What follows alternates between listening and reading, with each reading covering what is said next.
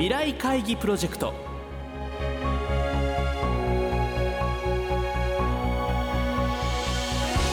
この番組は「世界を変えよう」をキーワードに未来に向けたさまざまな課題を企業のトップが提示し皆さんと共に解決策を考える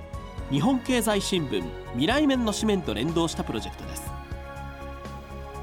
今回ご登場いただくのは先週に引き続き日本特殊陶業株式会社小道真一代表取締役会長兼社長です。先日行われた小道会長兼社長へのインタビューの模様をお送りしていきます。後編となる今週はセラミック事業の可能性と小道会長兼社長が考える望ましい持続可能な社会の在り方について伺います。聞き手は日本経済新聞田中陽編集員です。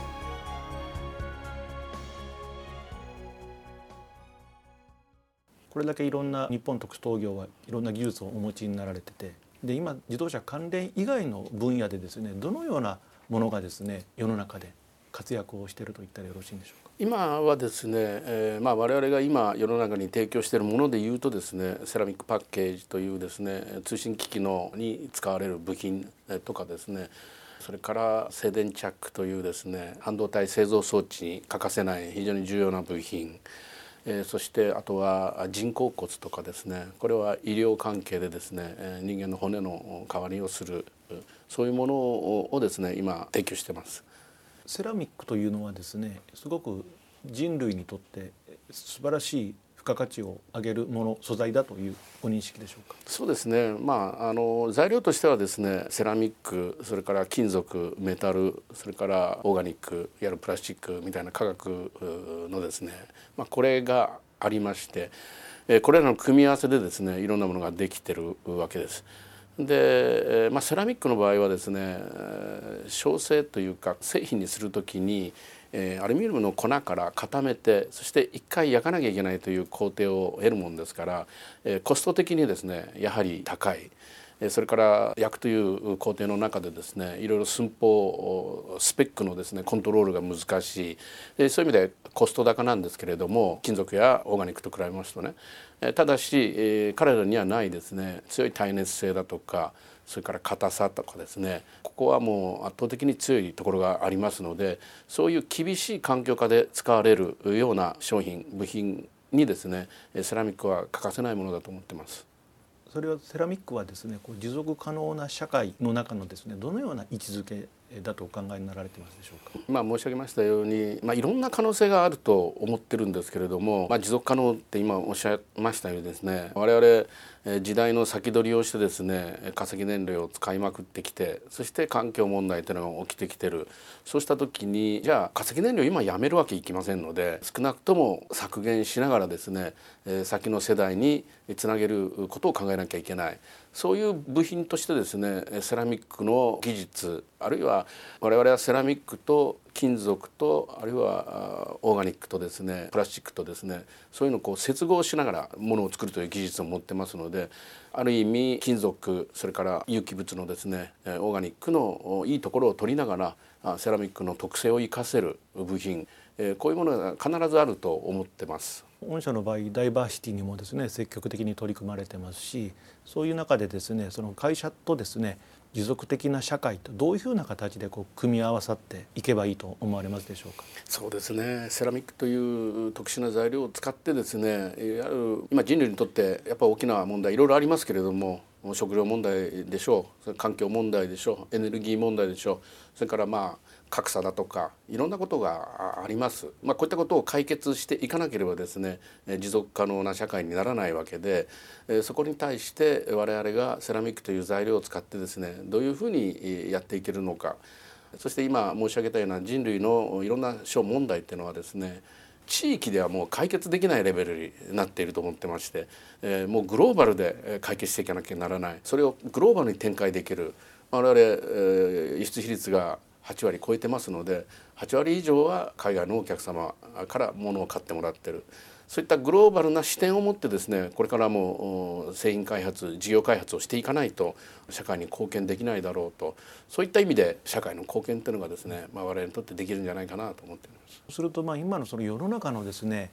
神羅万象をやはり感度のいいやるでいつも見ていないとこれからなかなか生き残れないということです。全くその通りですね。それとまあもう一つはやはり我々先ほどからセラミックの技術をですねとくとくと述べましたけれどもいろんな技術を組み合わせてですねやっていかなきゃならない。でそれは多分僕らが持ってない技術であったり僕らにはできない技術であったりする可能性があるわけで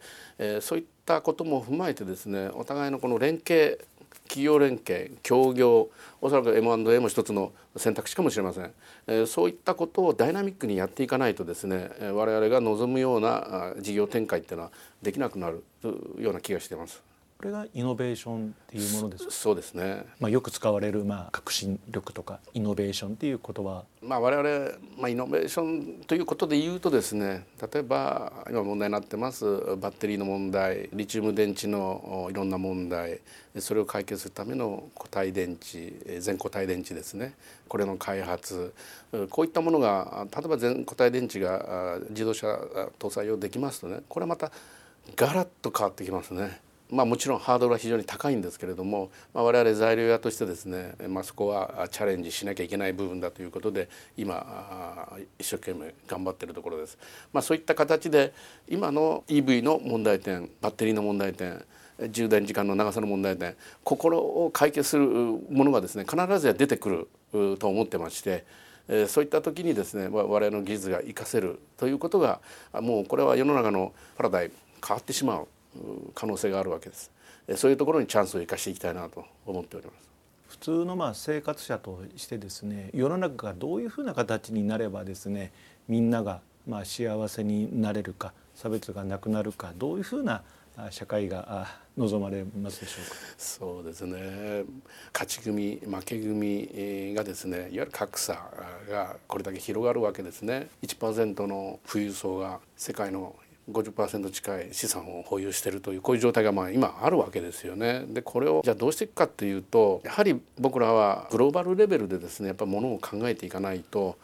そしてシェアリングですねここがやっぱキーワードだと思ってましてあの車だけのシェアリングじゃなくてですねいろんなものをこう分け合っていくこういう世界を作っていくところにですねある意味一つのビジネスチャンスがですねあるような気がしてます。今週は日本特殊陶業株式会社小道真一代表取締役会長兼社長へのインタビュー後編の模様をお送りしました。